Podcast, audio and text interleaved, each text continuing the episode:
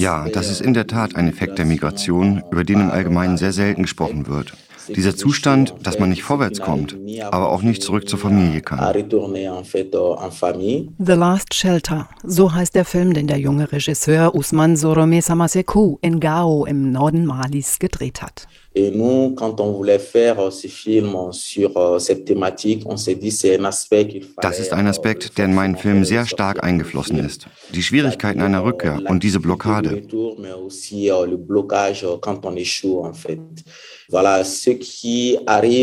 Menschen, die im Maison du Migrant, im Haus der Migranten ankommen, sind in gewisser Weise gestrandet.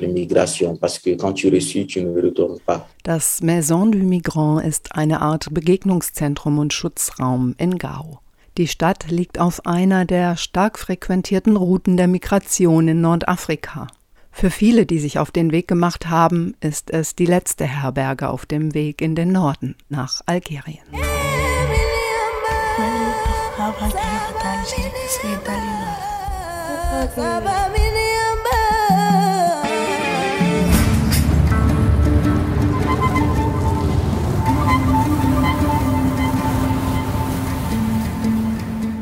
Der Regisseur kommt selbst aus Mali.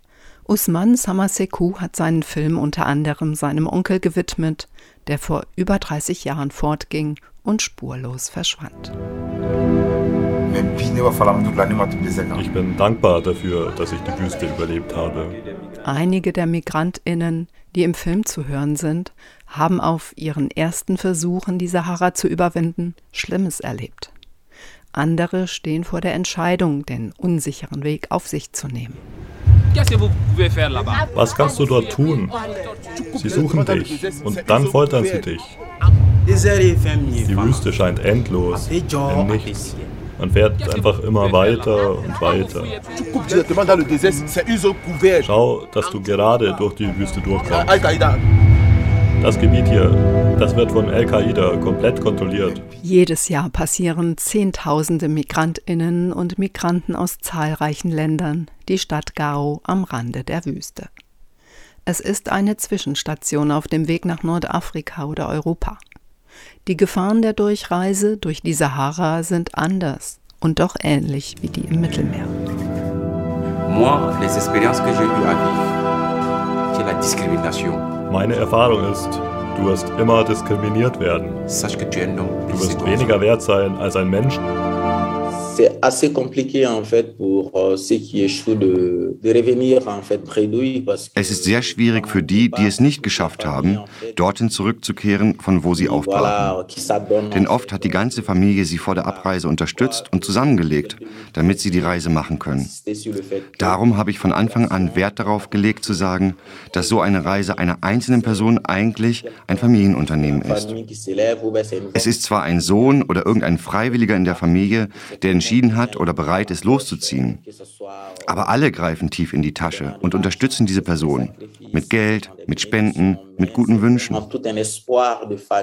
Sie trägt die Hoffnung einer ganzen Familie. So ist es in der Mehrzahl der Fälle.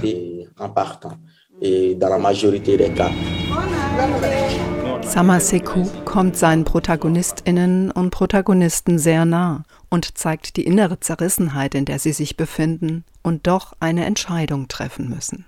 Am Anfang des Films sieht man, wie ein paar Männer am Rande der Wüste Gräber anlegen. Sie erzählen von den vielen, die unterwegs ums Leben kamen. Einer sagt, hier sei der Boden voll mit Gebeinen.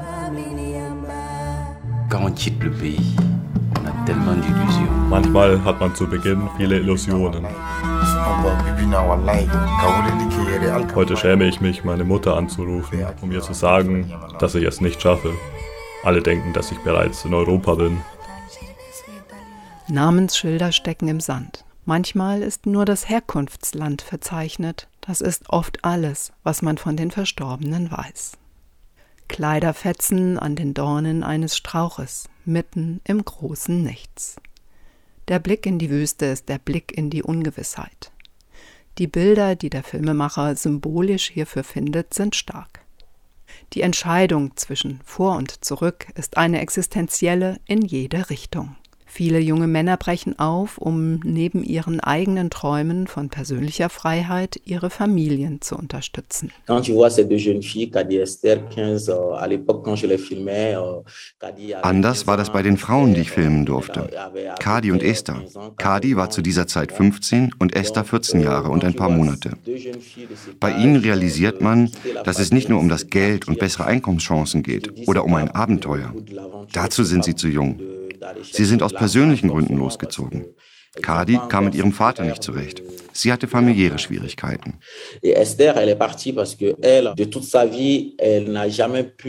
Esther wollte los, weil sie eigentlich nie eine wirkliche Familie hatte. Sie wuchs bei Leuten auf, die nicht ihre Eltern waren. Sie fühlte sich alleingelassen und hatte, als sie vom Tod ihrer leiblichen Mutter erfuhr, Angst. Sie wusste nicht, wo sie eine Perspektive finden könnte oder wem sie sich hätte anvertrauen können. Daher entschied sie aufzubrechen und so lange weiterzureisen, bis sie auf etwas stößt, das ihr mehr Glück bringt.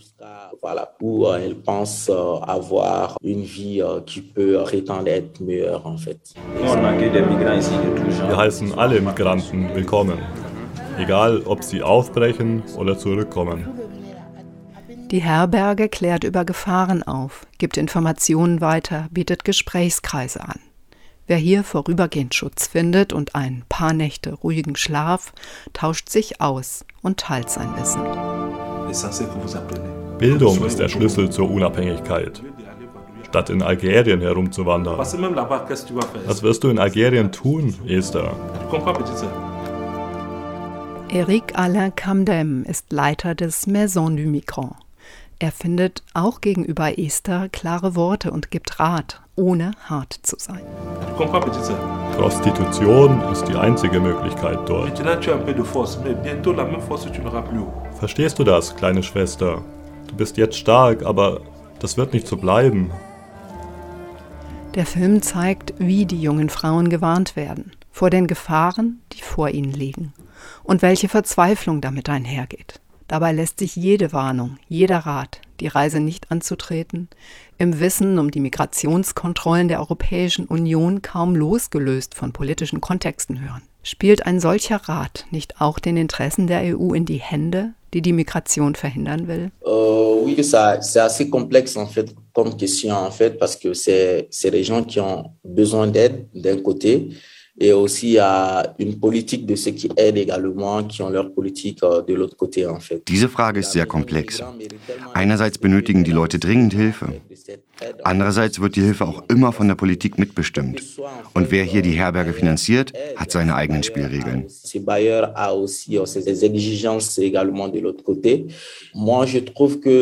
Allerdings braucht das Maison du Migrant finanzielle Unterstützung, um zu existieren. Für Wasser, für Essen und für die medizinische Erstversorgung der Ankommenden. Ja, ich finde es sehr schade, dass man hier in der Region die Menschen in ihrer Bewegungsfreiheit einschränkt. Denn wir leben in einer vernetzten Welt, in der jede Person das Recht haben sollte, sich so freizügig zu bewegen, wie sie es wünscht. So sehe ich die Sache.